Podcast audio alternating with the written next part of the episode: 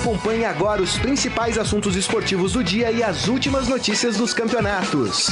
Estadão Esporte Clube.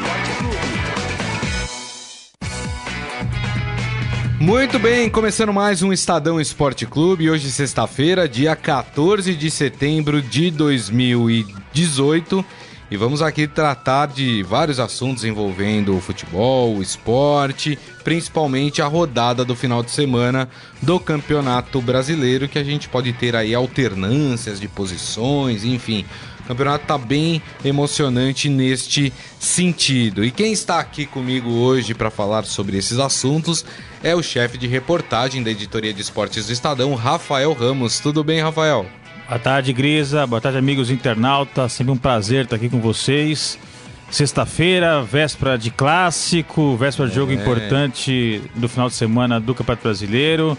Muito assunto para discutir aí, palpite, informação, bastidores também quentes lá no Santos, enfim. Ih, rapaz. Tem muita coisa aí pra gente discutir. É isso aí. Temos clássico carioca, né? Vasco e Flamengo.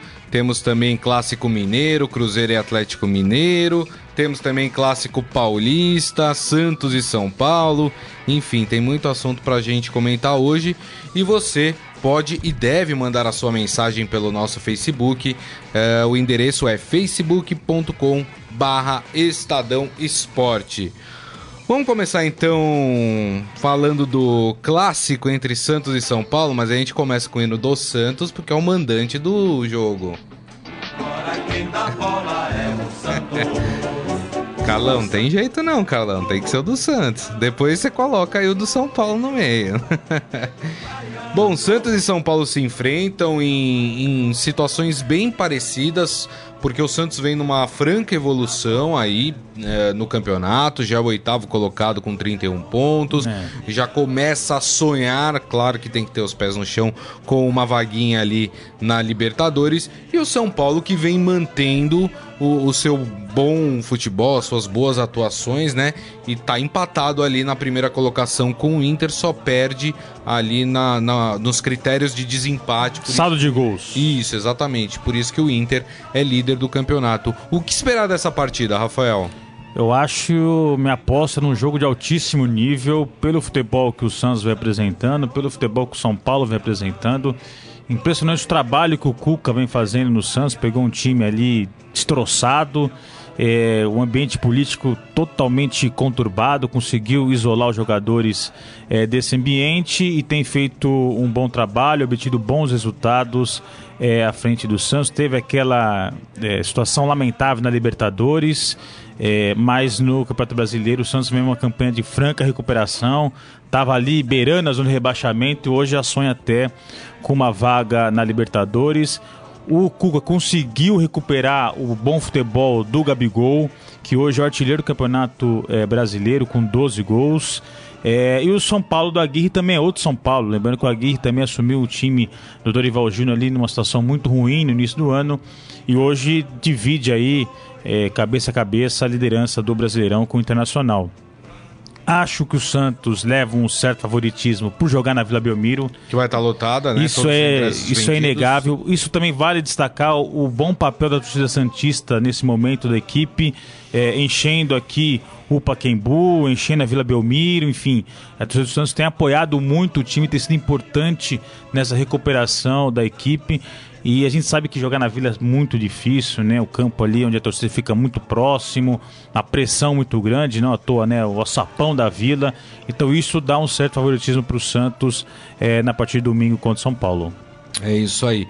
Bom, o São Paulo, que deve ter, deixa eu passar aqui a provável escalação do São Paulo, que deve ter Sidão no gol, Araruna ou Lisieiro, Bruno Alves ou Arboleda, Anderson Martins ou Arboleda, isso porque o, é. o, Bruno Alves, inclusive agora de manhã, ele nem foi pro aquecimento, então tem muita dúvida em relação se ele joga ou não joga.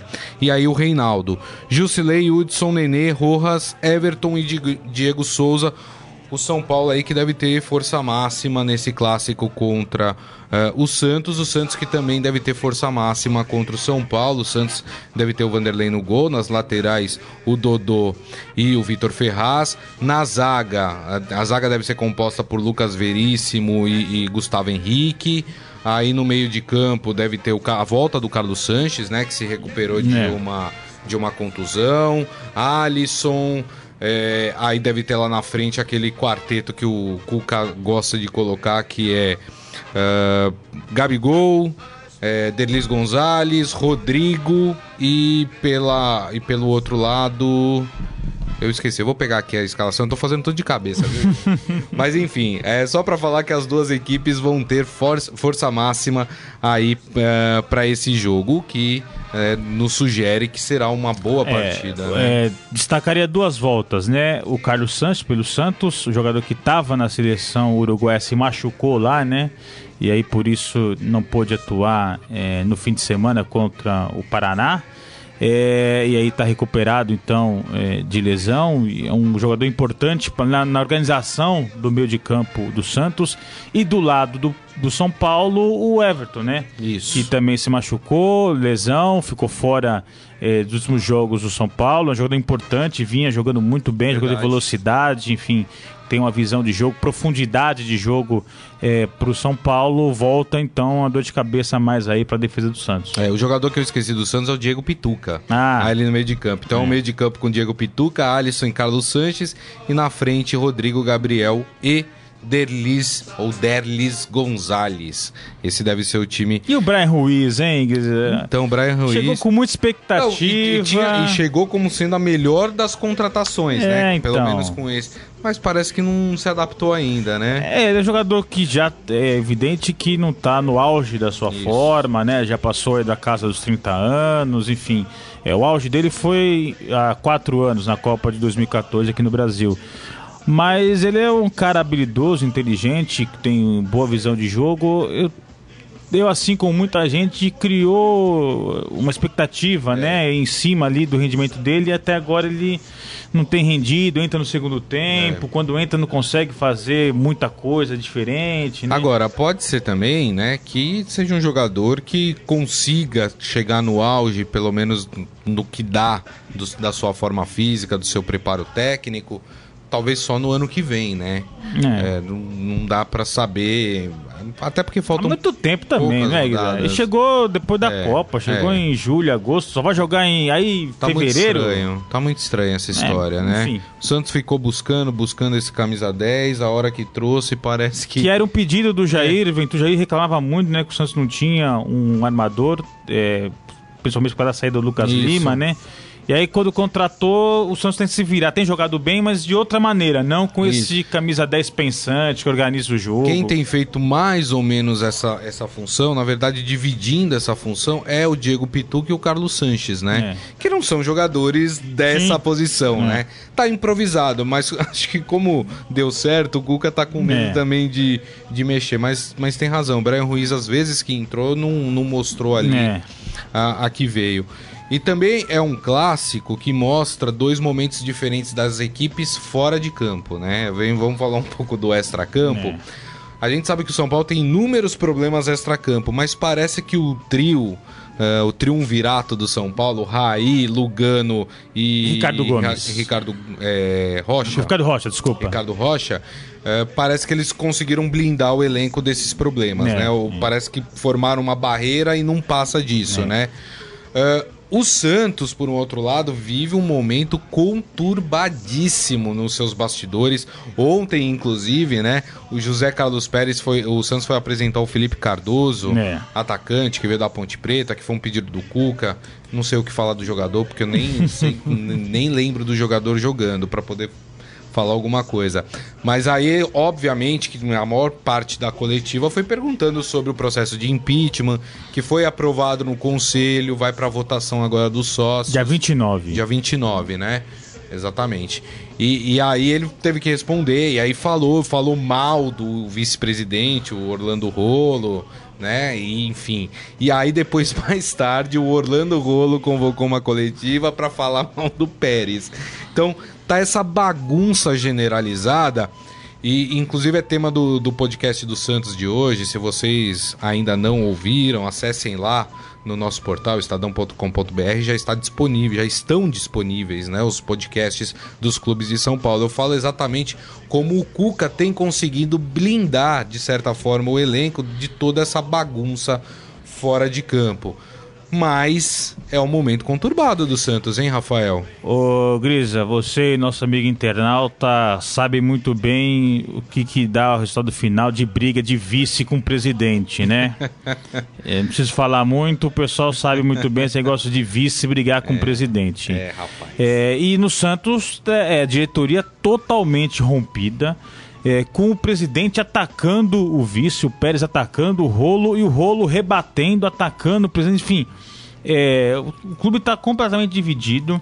É, o Pérez tentava trazer essa votação do impeachment dele é, para a capital, para São Paulo, não conseguiu. Está confirmado é, lá para Vila Belmiro, dia 29, a, a votação. Começa às 10 da manhã e vai até às 6 horas da tarde. Lembrando que o presidente do, do, do Conselho Vai, vai ter Santos, urna aqui em São Paulo ou não? Porque nas eleições do Santos geralmente eles fazem, tem uma sede do, do Então, Santos em o, São o Pérez Paulo. tentava trazer a votação para cá e acabou ficando para Vila Belmiro. É, lembrando que o presidente do Conselho do Santos, que é quem fez a convocação, é, não Quem só pautou. quem pautou, é, não só dentro do Conselho o pedido de impeachment agora vai é, levou isso para os sócios é o Marcelo Teixeira, presidente histórico do Santos, com grande influência política dentro É, do clube. é. Então, é, é, o que me chama a atenção, a gente Que apoiou o Pérez. então, Mas rompeu, aliás, todo mundo rompeu com o Pérez logo depois da eleição, Então, né? é uma, o Santos vive assim uma coisa maluca e o que me chama mais atenção é como isso não tem afetado o time, porque É. a gente sabe quando um clube politicamente é, vive momentos como esse, o Santos não é único, é, o Palmeiras já passou Pega o por exemplo do isso, Vasco. o São Paulo já passou por isso, enfim. Isso afeta diretamente o futebol, o time em campo acaba tendo o seu rendimento prejudicado e o Santos, o Cuca tem feito uma blindagem ali que tem que se ressaltar, realmente uma coisa é, que chama atenção. É, mas a gente sabe, tem um clássico domingo, perde na Vila Belmiro, É. a pressão vai aumentar Verdade. em cima da diretoria, em cima dos E dirigentes, em cima do elenco. teremos manifestações em relação ao que está acontecendo É, no cenário é. político do Santos. Né? Tem aquela piadinha que o pessoal falando, nossa, tem um. O Santos vai ter um presidente com o sobrenome Rolo, né? Tudo que o Santos não precisa agora é de rolo, né? É. Não é só de E- e assim, Mas é- eu achei interessante, Rafael, desculpa te interromper. Ontem na entrevista coletiva do, do Orlando Rolo.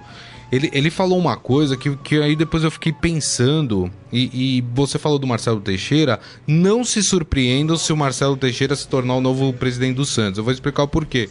O Orlando Rolo disse o seguinte, que ele vai se reunir com os conselheiros, e se os conselheiros acharem que ele não tem competência para assumir a presidência do Santos, que ele não tem apego ao poder e que ele entrega o poder.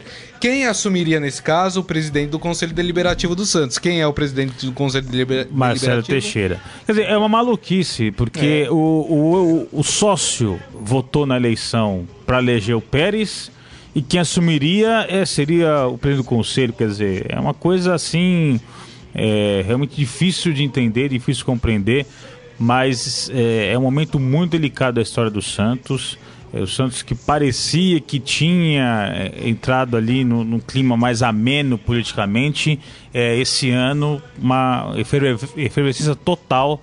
é, e aí teremos cenas dos próximos capítulos aí, podem ser determinantes para o futuro do clube. É isso aí, muito bem. Vamos então. É, é um jogo importante para todo, para todo, para os dois times, né? O Santos se vencer o São Paulo se aproxima ainda mais da zona da, da Libertadores, lembrando que o Santos tem um jogo a O menos, Santos passou o Corinthians. Exato. é, o Corinthians que. um jogo a menos. É atual campeão estadual, tudo, e o Santos estava lá Na rabeira. para ser quase re- rebaixado e hoje está na frente do Corinthians na É, tabela de classificação, por exemplo. Verdade, ó. E se o Santos vencer o São Paulo, vai para 34. Se o Santos vencer o jogo contra o Vasco, que é o Atrasado. jogo atrasado, vai para 37. Ou seja, dá um salto É. é, grande ali na tabela do campeonato. E o São Paulo né, precisa vencer para continuar na sua, é. Na sua perseguição aí ao, ao Inter, igualar com o Inter né, em número de pontos. E se ganhar e o Inter tropeçar, o São Paulo reassume a liderança é, do campeonato. Né? Porque a história do pontos corridos tem mostrado o seguinte: um time para ser campeão não pode seguir aquela, aquela regra, ah não, ganha em casa, empata fora ah, ganha em casa e, e, perde fora. Isso aí é campanha de time que fica no meio da tabela. Time é. para ser campeão tem que ganhar dentro e fora. Verdade. E ganhar jogo fora, jogo difícil. Jogo clássico contra é. o Santos, ganhar do Flamengo no Maracanã, ganhar do, do Grêmio é, na Arena, enfim. É esse tipo de jogo que time que quer ser campeão tem que ganhar. Então é uma prova de fogo pro São Paulo, pro São Paulo mostrar que tem poder, que tem força para brigar pelo título. É porque esse papo, ah não, ganha em casa e empata fora, é. isso não é o suficiente para ser campeão. É. Então é um jogo importante pro São Paulo. É, e o campeonato tá bem legal esse ano, porque você tem aí pelo menos seis equipes tem, que é. podem ganhar o título, né? Sim. né? E se eu coloco até o sexto ali, o Grêmio que tá com 41 pontos, que já é uma distância boa do, dos primeiros colocados que tem 49, são oito pontos, são três partidas, né? Uh, mas eu colocaria até ali. Aí depois vem o Cruzeiro com 33, essa aqui. Esse pessoal aí é, vai lutar por outras coisas. A não né? ser é que assim, o Cruzeiro fez uma clara opção pelas Copas, né? É. Copa do Brasil e Copa Libertadores. O Palmeiras também está né, em três competições. É, o Flamengo também está na Copa do Brasil. Então, é, quando essas competições terminarem, quando, quando esses times forem eliminados, talvez seja muito tarde para recuperar, terreno, né? O Cruzeiro é, para eu... mim tem um time muito bom. É, eu acho que essa galera mas fica difícil de é. recuperar terreno enquanto São Paulo, Inter, que não estão disputando essas é. copas, estão aí na liderança, na beira do campeonato, Mas eu, eu tenho a na ponta da tabela. Que essa galera aí do, dos 33 para baixo não tem mais chance de título, é. não tem mais né? Pode lutar por outras coisas, vaga é, da Libertadores. Sendo específico no caso do Cruzeiro, é. ele, ele, tem time para ser campeão, mas, mas, não tem time para três competições ao mesmo não, tempo. Não aí por isso que deixou ele fora aí da, da briga no Brasileiro. É isso aí. Bom, esse jogo entre Santos e São Paulo acontece na Vila Belmiro no domingo às quatro da tarde. Vamos falar de quem agora? Vamos falar do Palmeiras?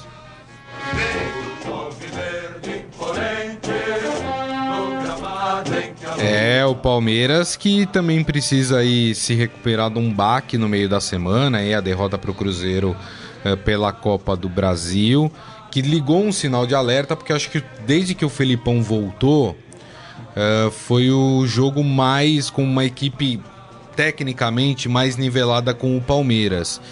E o Palmeiras perdeu a partida, né? E aí acendeu um um sinal de alerta todo mundo falou: ah, tava ganhando, mas tava ganhando quando tava jogando com o Bahia, com a é. Chapecoense, é. enfim.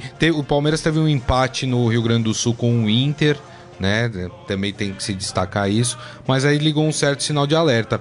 E o Palmeiras deve ir com um time completamente remendado aí contra o Bahia. Esse jogo na Fonte Nova, às quatro da tarde do domingo. Deixa eu passar aqui a provável escalação o Palmeiras deve ir a campo com. Deixa eu pensar aqui, pera um pouquinho só. Tá abrindo aqui meu computador, tá, tá pregando peça hoje. Mas o Palmeiras deve ir com Marcos Rocha. Isso eu tô falando de jogadores de linha, tá? Tirando o goleiro. Marcos Rocha, Luan, Gustavo Gomes e Vitor Luiz. Felipe Melo, Jean e Lucas Lima. Olha o ataque do Palmeiras agora. Arthur. Johan e Papagaio. Esse deve ser o time do Palmeiras contra o Bahia. É aquela história que a gente estava falando sobre a prioridade nas Copas, né? O Palmeiras está na Libertadores, está na Copa do Brasil, isso claramente é prioridade é, para o Felipão, então por isso vai levar a campo aí um time cheio de reservas para enfrentar o Bahia domingo lá em Salvador. É, mas não deixa de ser um time competitivo, né? É, o Palmeiras também jogou com um time aí não 100% contra o Corinthians e ganhou do Corinthians é. no final de semana. É, então, aquele esquema que a gente conhece bem do Filipão, de, de fechar bem a defesa, de proteger ali a, a zaga, é, de apostar num, no contra-ataque rápido, uma bola é, alçada à área, nesse esquema não é não seja surpresa, o Palmeiras venceu o Bahia é, fora de casa, mesmo sem seus principais jogadores. Porque o Palmeiras é o elenco mais caro é, do país, um elenco milionário, cheio de bons jogadores, e mesmo com o time aí com reservas, é uma equipe competitiva. É, verdade. O, o Bahia também vale lembrar que que conseguiu dar, fazer uma recuperação ali nesse depois da volta da Copa do Mundo. O Bahia estava lá embaixo, chegou a estar tá dentro da zona do rebaixamento. Hoje o Bahia tem 28 pontos, é o 13 terceiro colocado, ainda está tá lá na rabeira, né? Mas é, enfim, mas conseguiu aí alguns bons resultados dentro de casa. Até a partida que perdeu para o São Paulo aqui no Morumbi, na rodada é. passada, é. o, o, Bahia foi um adversário difícil para o São Paulo bater, né? O, o Bahia vendeu muito caro a, a derrota para o São Paulo aqui no Morumbi, assim como vendeu muito caro também a eliminação para o Palmeiras na Copa do Brasil, nessa fase anterior a essa, né, nas quartas de final. É, jogo duríssimo lá em Salvador. Depois o Palmeiras garantiu a classificação aqui é no Paquembu. Então é um time que não vai brigar por título, não vai é, sonhar demais aí com a Libertadores, mas que consegue se desgarrar um pouco ali da zona de rebaixamento, se distanciar da parte de baixo da tabela e tá naquele meio ali, junto ali com o Corinthians, com o América Mineiro, é, com o próprio Santos, tá ali naquela embolado ali no meio da tabela. É verdade. Daqui a pouquinho a gente vai passar aqui os nossos palpites para essa rodada uh, do campeonato, lembrando que o Palmeiras também está muito perto dos líderes do campeonato. Palmeiras é o terceiro colocado com 46 pontos, tem apenas 3 uh, a menos do que Internacional e São Paulo. E a gente pode ter uma situação uh, do, de Inter e São Paulo perderem, o Palmeiras ganhar e o Palmeiras assumir a liderança do campeonato. É. Isso pode acontecer também nesse Sim. final de semana. Empataria em número de pontos, mas aí uh, no critério de saldo de gols, o Palmeiras tem mais do que São Paulo e Internacional poderia passar podemos ter essa. É, ia ser uma, né? uma reviravolta aí na ponta da tabela. É verdade, muito bem. Deixa eu passar aqui rapidamente no nosso Facebook, que a galera tá aqui já comentando, falando, dando sua opinião. Eduardo Benega aí torcendo pelo tricolor, Simone Mendes também aqui com a gente. Tem gente falando que o Morelli chinelou, o Antônio Cláudio Donato, o, a Palma Polese aqui com a gente. Um beijo, Palma. Também a dona Maria Ângela Cassioli aqui com a gente também, sempre prestigiando o programa. E o Ezequiel Ramos falando: Timão no limbo, Maus. Então, já que ele deu essa deixa, vamos falar do Timão. Ih, rapaz, tem corintiano com medo aí, viu? Corinthians tá com 30 pontos, né? Uh, ali na. Aliás, o Corinthians está com. Não, desculpa, acho que é 31, né? Que o Corinthians tem. O Corinthians que. Não, acho que é 30 pontos do Corinthians, 30 31 é o Santos, né? Que tá Isso, tá exatamente. Frente. O Corinthians hoje é o décimo colocado. O Corinthians está a 6 pontos da zona do rebaixamento. E o Corinthians que enfrenta no domingo, às 7 da noite, na Arena Corinthians. A gente pode dizer que é um adversário direto, né? O é. esporte que tem 24 pontos, né? O Corinthians enfrenta Dá para pensar alguma coisa pro Corinthians se não a vitória contra o esporte? Não, é, tem que vencer, joga em casa, um, um, time que está abaixo dele na tabela de classificação. E lembrando o seguinte, né? O Jair assumiu uma bucha, entrou numa fria. Ele assumiu o time sexta-feira, tinha um clássico já domingo contra é, o Palmeiras fora de casa. Uma semifinal de Copa do Brasil contra o Flamengo fora de casa no Maracanã. E o que ele fez foi fechar o time lá atrás ele colocou todo mundo para jogar atrás, três volantes. O homem o mais adiantado era o Jadson, né? Então, é, e até de maneira compreensível, porque ele não tinha muito tempo para fazer nada ali no, com o elenco, quase não teve tempo para treinar. É, dois jogos duríssimos fora de casa, então por isso ele optou pela defesa ali e perdeu de maneira honrosa pro é, Palmeiras, é, né, tem gente que esperava que o Palmeiras fosse dar uma surra, atropelar as Corinthians e foi só 1 a 0 é, E o Flamengo, se segurou como pôde ali também, empatou 0 a 0 fora de casa, isso que é, dá um alívio aí pro torcedor pro jogo de volta da Copa do Brasil. Mas agora ele tem que soltar um pouco mais o time, tem que abrir mão desses três volantes, é. botar mais gente para frente. Ele é obrigado a dentro de casa se soltar, colocar o time mais para frente. Isso não quer dizer também que vai ser aquele Corinthians ofensivo, não. que vai partir para cima, até porque a gente vê que nos últimos anos o Corinthians dificilmente tem apresentado um time tão ofensivo assim. Então, historicamente, é aquele time mais conservador. Mas não pode ser, por exemplo, uma postura como teve contra o Flamengo. Tem que ser um time mais é, para frente.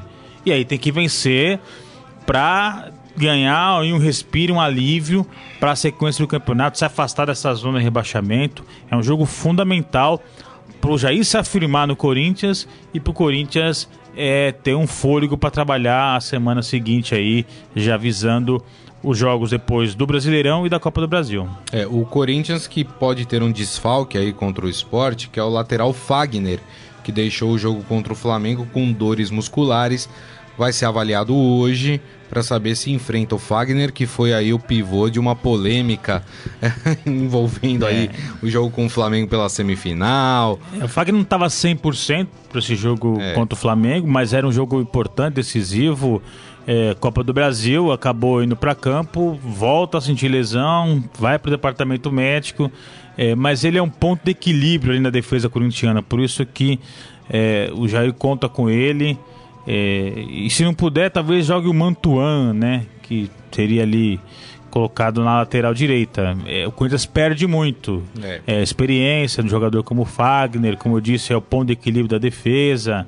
É, mas independentemente com o Fagner ou com o Mantuan, tem que vencer o esporte, é, porque joga em casa, enfim, o time tá. O adversário tá, tá atrás na tabela. É, tem que vencer. É, o Corinthians que vai fazer três jogos seguidos em casa, né? Então se espera que o Corinthians consiga aí dar mais tempo, não precisa viajar, né? Então dá mais tempo de, de se trabalhar, de tentar arrumar ali a casa. Tem esse jogo contra o esporte, agora domingo às sete da noite. Aí depois no outro domingo tem o Internacional em casa, no dia 23 às 4 da tarde. E aí depois na quarta-feira, dia 26 às 9h45, enfrenta o Flamengo pela volta uh, da Copa do Brasil. O Corinthians que confia que dentro de casa vai conseguir a sua classificação para a final da Copa do Brasil. Lembrando que na Copa do Brasil não tem mais o gol fora de casa, né? Então Isso. qualquer empate, decisão vai para os pênaltis. É, essa também é uma aposta do Corinthians, já que o Cássio é pegador de pênalti, mas do outro lado tem o Diego Alves também, que é pegador de pênalti. É, quem pode surgir como novidade nessa partida contra o esporte é o Sérgio Dias, o paraguaio, né?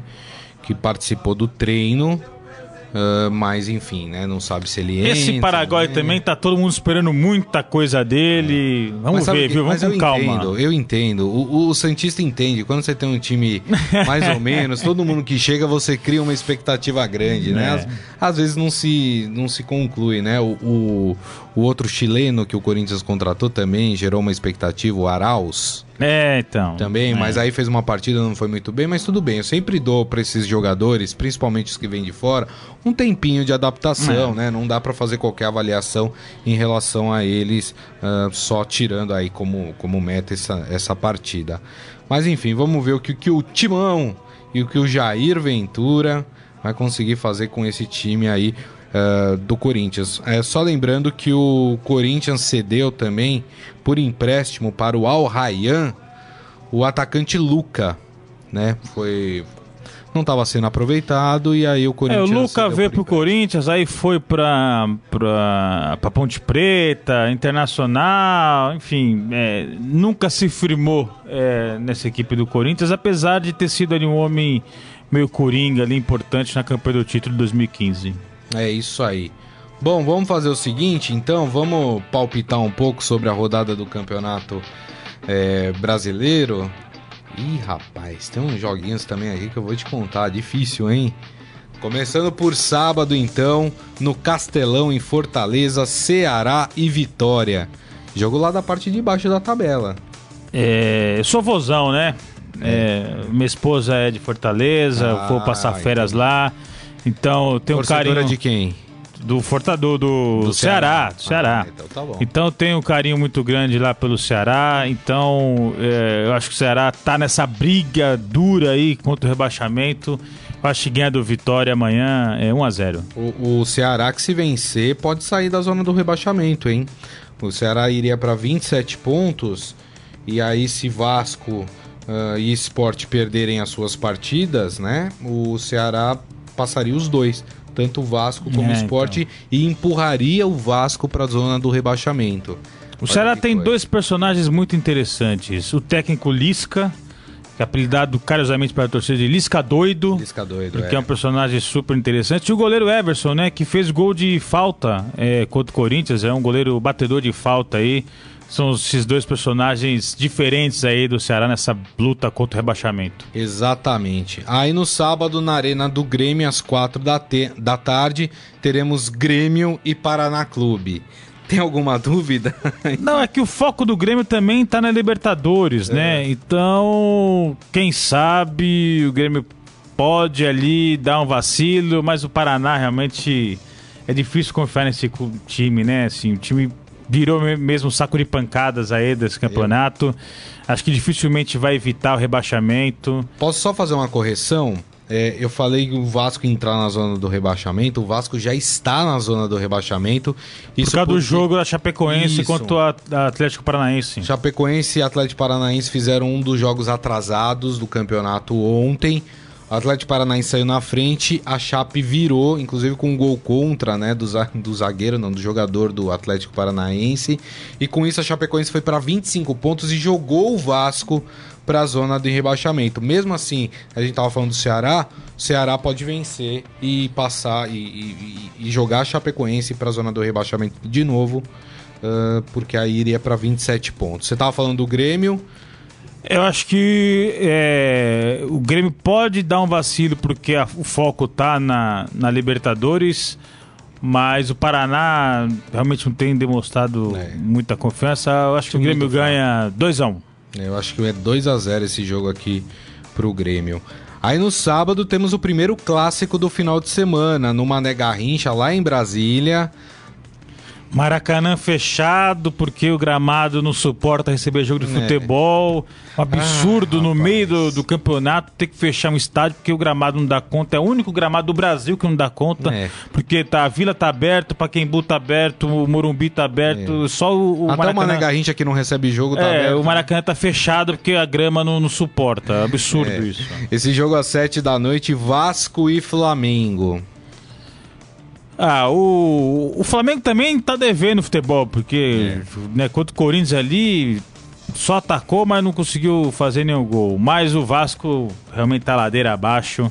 Então eu vou de Flamengo 2 a 0 É, seria o meu placar também, Flamengo 2 a 0 E aí vamos para os jogos do domingo, no Engenhão, 11 da manhã, Botafogo e América Mineiro, hein?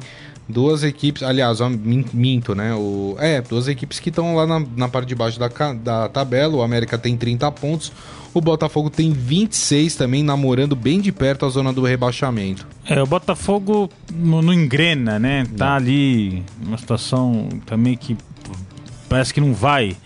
É, O América Mineiro tem que fazer uma campanha surpreendente, né? Muita gente apostava aí que ia ficar na parte de baixo da tabela para só brigar contra o rebaixamento e tá lá no miolo lá, tem a Verdade. mesma pontuação do Corinthians, por exemplo. É, mas joga às 11, 1 a 1. Um a um.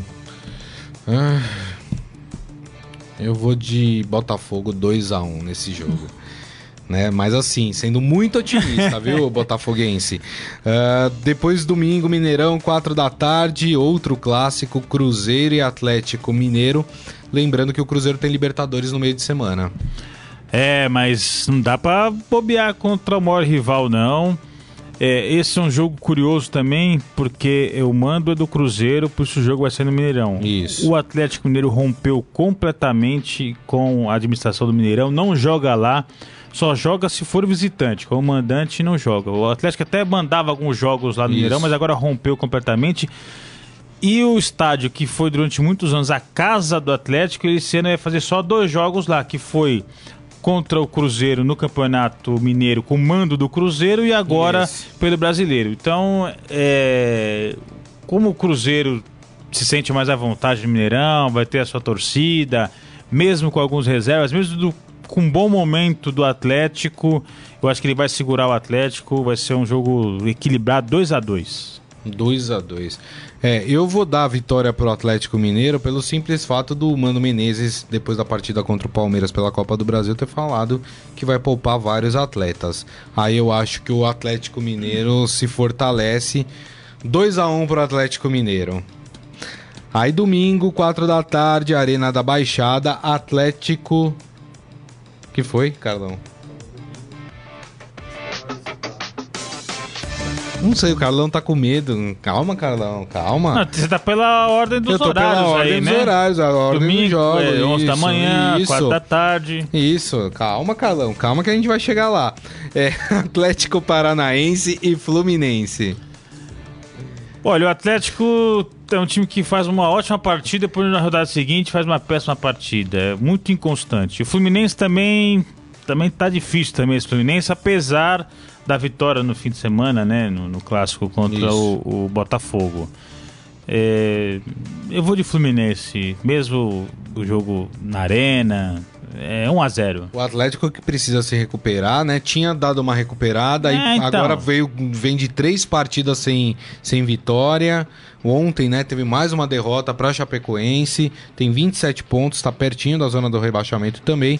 O, e o time do Fluminense tem 31 pontos, é o nono colocado. É, mesmo assim, eu acho que dá Atlético Paranaense 1 a 0 Jogando em casa, acho que o Atlético Paranaense joga. Agora vamos domingo, 4 da tarde, na Fonte Nova, Bahia e Palmeiras. Calma, Carlão.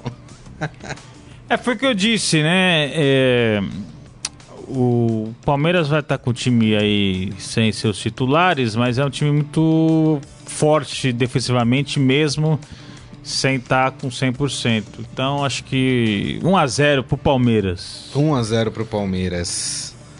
É 1 a 1 para mim. 1 a 1. Acho que vai vai ser um empate aí. Agora sim, domingo, Vila Belmiro, 4 da tarde, Santos e São Paulo. Rafael Ramos. 2 a 0 Santos. Quê? 2 a 0 Santos? O Santos tá vendo em ótima fase, o Gabigol Rapaz. artilheiro do campeonato. Eu Acho que vai ser um jogo. Isso não quer dizer que é moleza. Eu- Claro. Às vezes placar engana. Sim. Eu acho assim, vai ser um jogo apertado, jogo duro, mas o Santos, eu acho que faz um gol. Aí o o São Paulo vai buscar um empate, vai dar uma brecha lá, o Santos faz o segundo depois. Eu tô mais pé no chão. Acho que vai ser 2 a 2 esse jogo. Seria um belo jogo, né? 2 Não, eu- 2. como eu disse, no, no- É. ab- abri o meu comentário aqui. é, eu acho que vai ser um jogo de altíssimo nível. As duas equipes estão muito bem. É, tem jogadores Gabigol de um lado, Diego Souza do outro. Enfim, acho que vai ser um jogo muito bom. Acho, mas eu acho que o Santos leva vantagem por jogar na Vila. Essa vantagem, na Vila é dificílimo jogar. de o adversário é O complicadíssimo. Santos, se eu não me engano, vem as, as- de sete rodadas sem tomar gol. É, né? então. É Então muito- aí por isso que Mas eu acho que vai ser 2x2 essa partida. E você, Carlão, quanto vai ser? 2x1 São Paulo pro Carlão. Mas foi, fa- falou com a- o coração ou com a razão, Carlão? Falou com um pouco de medo, eu senti, senti. Domingo, 7 da noite, Arena Corinthians, Corinthians e Sport. O Corinthians vai golear, pô. É 1x0. 1x0. Goleada. É, eu, é o meu placar também, 1x0 pro Corinthians. E aí tem um jogo isolado da segunda-feira com o time que mais joga de segunda-feira, que é o Internacional.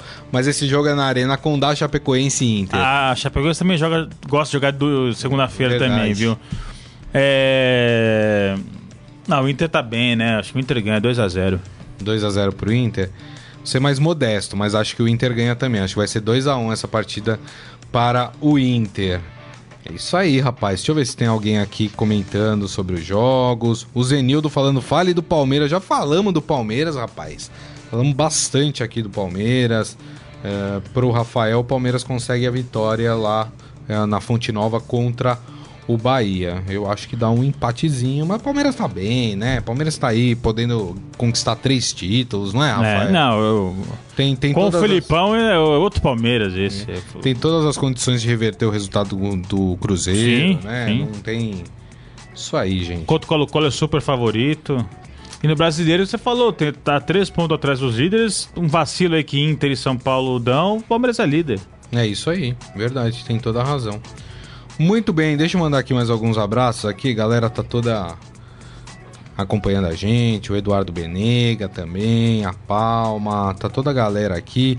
Hoje é sexta-feira, né, de chuva, tudo, o pessoal tá mais tímido, né?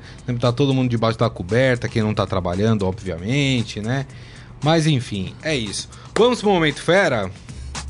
Agora, no Estadão Esporte Clube, Momento Fera. Cara é fera!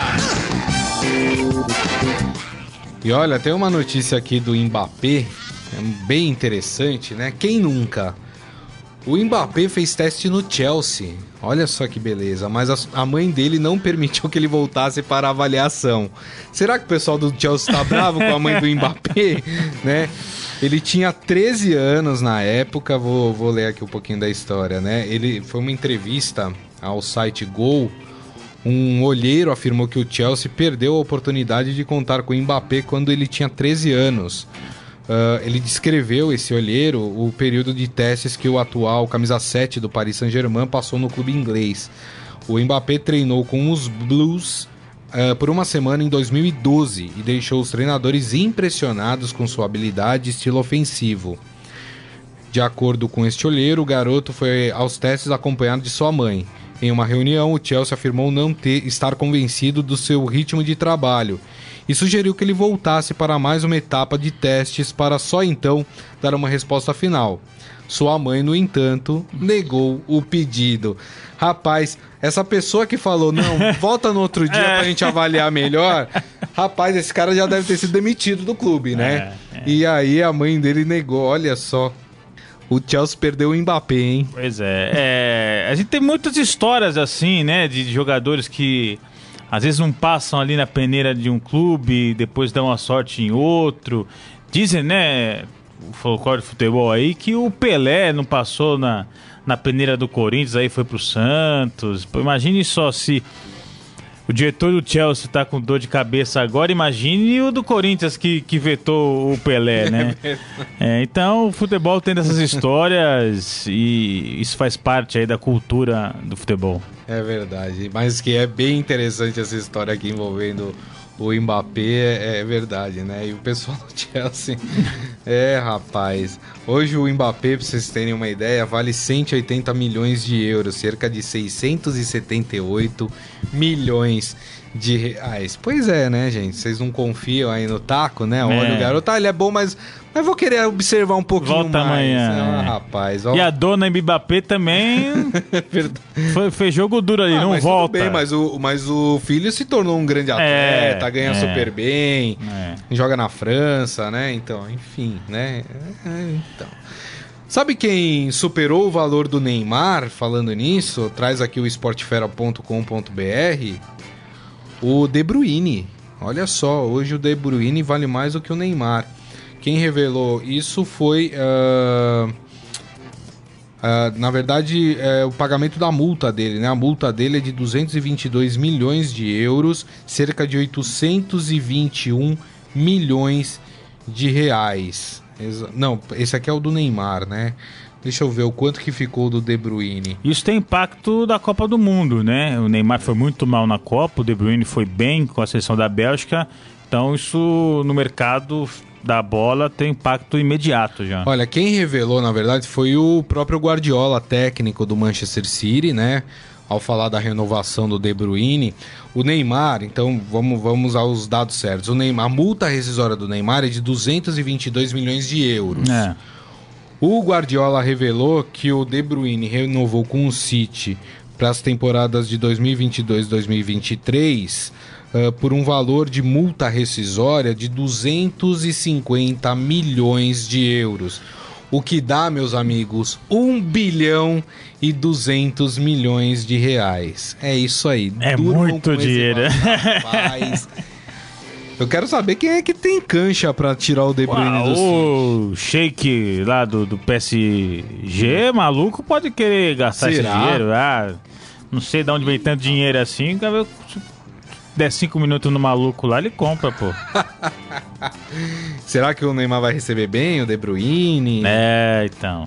Tem tudo isso. Apesar né? que a janela agora de transferência está fechada na Europa, acho que é. não deve ter movimentações, não. Acho que os elencos estão fechados e não vai ter é, muita mudança. Mas do jeito que o mercado da bola tá com suas maluquices, eu não duvido que alguém chegue e pague essa multa rescisória. Ninguém acreditava que o PSG ia pagar 222 milhões pelo Neymar e tirar ele do Barcelona, né? Verdade. né? Então...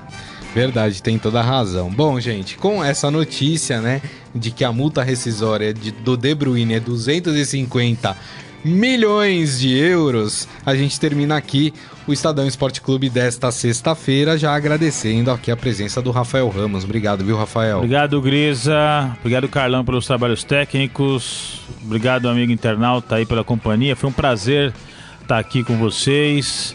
É, e bom final de semana de muito clássico, muito jogo bom aí. aí pro torcedor nesse final de semana. O Adi Armando apareceu aqui e falou: Eu tô quieto, mas tô sempre assistindo vocês. Então tá bom. Muito obrigado aí sempre pela presença aqui, viu, meu amigo? E é com isso que a gente termina o Estadão Esporte Clube de hoje, desejando a todos uma ótima sexta-feira, um ótimo final de semana. Aproveitem com moderação, não vão estragar o final de semana, né, minha gente? E lembrando que na segunda-feira, meio-dia, o Estadão Esporte Clube estará de volta. Um grande abraço a todos, tchau. Abraço. Você ouviu Estadão Esporte Clube.